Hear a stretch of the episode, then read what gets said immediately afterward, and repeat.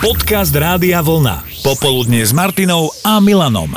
Pekne vás vítame pri počúvaní ďalšieho podcastu Popoludnia s Martinou a Milanom, ktoré boli opäť plné zaujímavých tém. Áno, zákaz cestovania do zahraničia za účelom rekreácie sa v rámci opatrení Slovenska opäť predĺžil o 1 mesiac, momentálne platí skoro do konca mája, ale to neznamená, že si chúťky po iných krajinách nemôžeme kompenzovať inak. Však, Maťa, čo tá tvoja korejčina? Ide.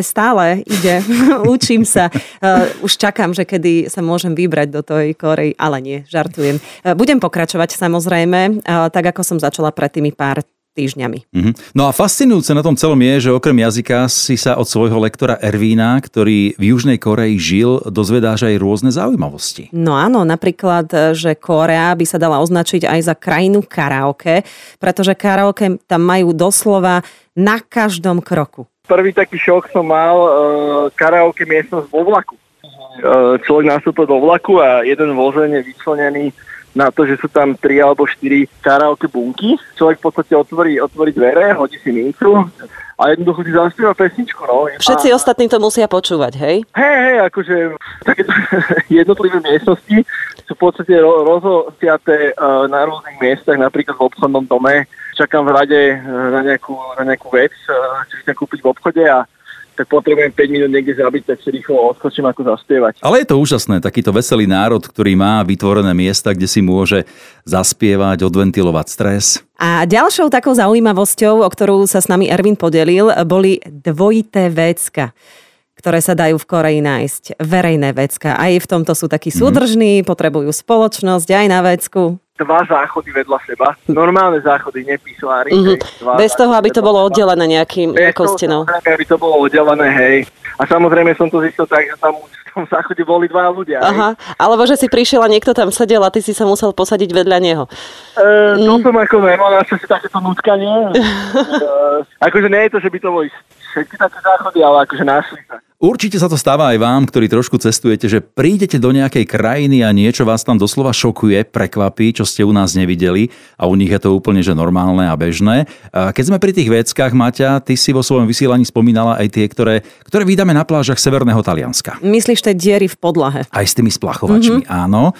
A tiež to bol pre mňa taký kultúrny šok, ktorý si ale radi zopakujeme, keď sa bude dať voľne cestovať, aj keď na tú dieru zemi sa veľmi ťažko zvyká. Ojej. Marek nám to rovno pripomenul fotkou cez WhatsApp, lebo práve ako sme sa o tom vo vysielaní rozprávali, tak prechádzal naložený Talianskom. Marek, to bolo kde fotené? Ja sa rozpamätám, sekundu. No nejaká plážovka asi, či nie plážovka? Viete čo, to je v jednej firme odfotené, kde pravidelne chodím každý útorok a je to Solaro, je to nejakých 30 kilometrov od Milána. Čiže tak ako aj Maťa hovorila, nie je to len otázka pláži, toto sú aj normálne, že firemné vecka, hej? Áno, firemné vecka a ešte to sa stretnete s tým aj na pumpách bežne. Áno, už by sme boli aj zabudli na zastávky na pumpách. Ozval sa nám aj Majo, ktorý bol nejaký čas v Indonézii a spomínal jedlo. To bola jedna z tých vecí, ktorá ho zaskočila v novej krajine. Vo všetkom bolo čili a potom tie všade prítomné krysy. Nielenže v uliciach, ale aj na 5. poschodí jedného z ministerstiev, kam išli niečo riešiť. Janka má za manžela Taliana, takže sme späť pri Stredomori, aj keď iba z časti, lebo spomínala, že keď ho priviedla prvýkrát na Slovensko, že sa mu veľmi páčilo, ako ľudia v dopravných prostriedkoch väčšinou rešpektujú zásady slušnosti a uvoľnia miesto staršej osobe. Alebo, že najskôr vystúpia a až potom nastúpia, čo vraj u nich v Ríme to nie je až také automatické. Takže aj Talian môže byť prekvapený, keď príde do sveta niekam, takže trošku pochvála smerom k nám, aj keď neviem ani, kedy to bolo, ale u nás to už nie je v MHD také, že úplne samozrejme toto. No a čo Peťo a jeho šok spojený s návštevou novej krajiny? Čo to mlieko, ktoré si Íri lejú do čaju? To som zažil ozaj prvýkrát v Írsku, tak to ako odsot do hranoliek, nejako by to stále nejde dokopy. Odsot na hranolky, čo je pre nich asi úplne normálne a bežné, že si lejú odsot na hranolky, tak ty si povedal nebláznite, alebo ako si sa prvýkrát zatvaril, keď si to videl? Díval som sa a hovorím, reku, čo to tam dávajú? Solnú, takú slanú vodu, alebo čo si? A oni nie, že to je vinegrát.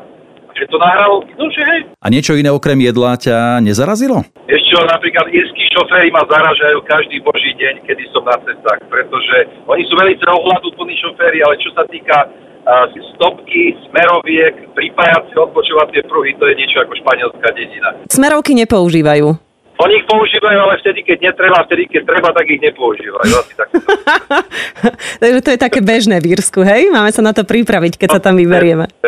Predvídať hlavne. Veru, keď človek trošku cestuje po iných krajinách, nad všeličím sa pozastaví, zažije rôzne malé aj väčšie bizarnosti alebo zvláštnosti. Chceli sme vedieť viac. Čo vás takto prekvapilo? Čo je u nich normálka? V Rumunsku vraj všetko jedia s vidličkou, aj polievku. Aj to bol jeden z komentov, ktorý prišiel cez WhatsApp. Asi tá polievka možno bola dosť hustá. Sa to dalo? Hej. Melaniu prekvapilo, ako sa v Španielsku pozná dobrý podnik. Maťa, vieš? Nebola som v Španielsku, neviem. Tak nie len, že výborné miešané nápoje a skvelá temperamentná muzika, možno aj to, ale Melánia má takú skúsenosť, že dobrý podnik v Španielsku sa pozná podľa bordelu a špiny na podlahe. Čím viac ohorkov a popola z cigariet a porozlievaného po zemi, tak tým vychytenejší podnik.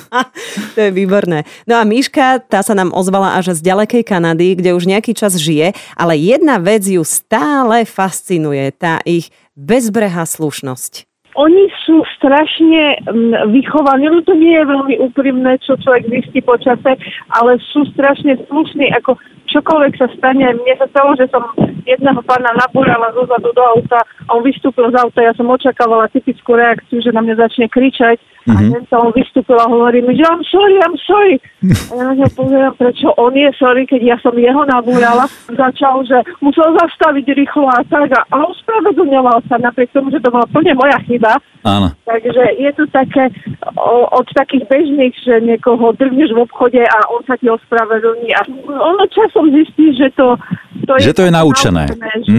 Že to není, že by ten človek naozaj sa ti ospravedlňoval, ale taká reakcia sa... Áno, ale tak vždy lepšie, ako keby mal naozaj na teba vybehnúť s nejakým kríkom zase na druhej strane, nie? No tak určite, pretože je to stresová situácia a ľahšie sa to rieši, keď sa dotyčný usmieva a ospravedlňuje sa ti, ako keď na teba kričí. A to je naozaj pravda, čo hovorila Miška na záver. Hneď máš potom z tej krajiny iný pocit.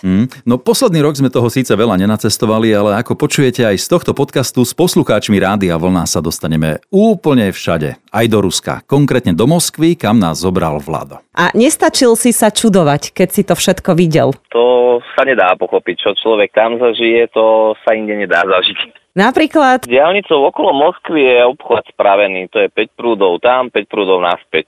No a 6 je vyjazdený po tráve, samozrejme. Tí, čo majú gazíky a také terénne autá, tak keď bola kolóna, tak my sme stáli a tam tí šli po tráve, ešte nám kývali vyrehotaní, že oni idú. To je ten najrýchlejší pruh. Áno, áno. Ja som tam bol na stavbe a my sme tam boli nejako v marci a tam boli 4 stupne a proste tam tetulky malovali steny vo výške druhého poschodia na bielo a oni v šlapkách, ja zamrznutý. Tak ale oni sa zahrievajú vnútorne. Áno, to som zažil potom večera. Vypiť ako 18 rumov a k tomu 18 pikolokál a potom sa postaviť, že idem domov, tak to... Neskúšal si to? Skúsiť by som mohol, ale neviem, či by som sa dopracoval k takému číslu. A že by si sa potom dopracoval do svojej postele, to je ešte otázka. Možno, hej, len neviem, kto by ma povyzliekal. Prídete do nejakej novej krajiny a vždy sa nájde niečo, čo vás tam šokuje, prekvapí, čo ste u nás nevideli, ale u nich je to úplne normálne až bežné. Mirka na to išla trošku z inej strany, keď napísala: prekvapilo ma, ako rýchlo som sa naučila španielsky. Stačilo sa zamestnať v kvetinárstve, kde dennodenne prichádzame do styku s kopou ľudí a po pol roku už s nimi komunikujete skoro ako domáci. No, takže máte treba sa vybrať do Južnej Korei a nie študovať korejčinu takto doma, tuto online. Tuto hľa za rohom je. No, ale pozri, k akej zaujímavej téme nás to naozaj priviedlo s posluchačkou Dáškou až do Austrálie, kde kam sa pohli, tam chodili ľudia len tak na boso. To sa není pravda, akože to sa nám sníva, hej. To na seba pozreli s manželom, že dobre, teda necháme to tak a potom sme tak ďalej pozerali, akože človek obdivuje tých ľudí, lebo je to iná mentalita, proste úplne je to mix celosvetová mentalita. A väčšina chodila bosí, hej? Veľa, strašne veľa. Potom teda akoďže aj na tej pumpe, aj poďte ďalej, potom sme došli do Sydney, tak samozrejme človek chce vidieť centrum, operu a blablabla. Aj tam. A ten dôvod, pre ktorý to robia, ak si teda pátrala po ňom? Proste oni majú takú mentalitu, ale to sú nie pôvodní obyvateľia, samozrejme nehovorím o aboričinstve, to bolo iná klasa.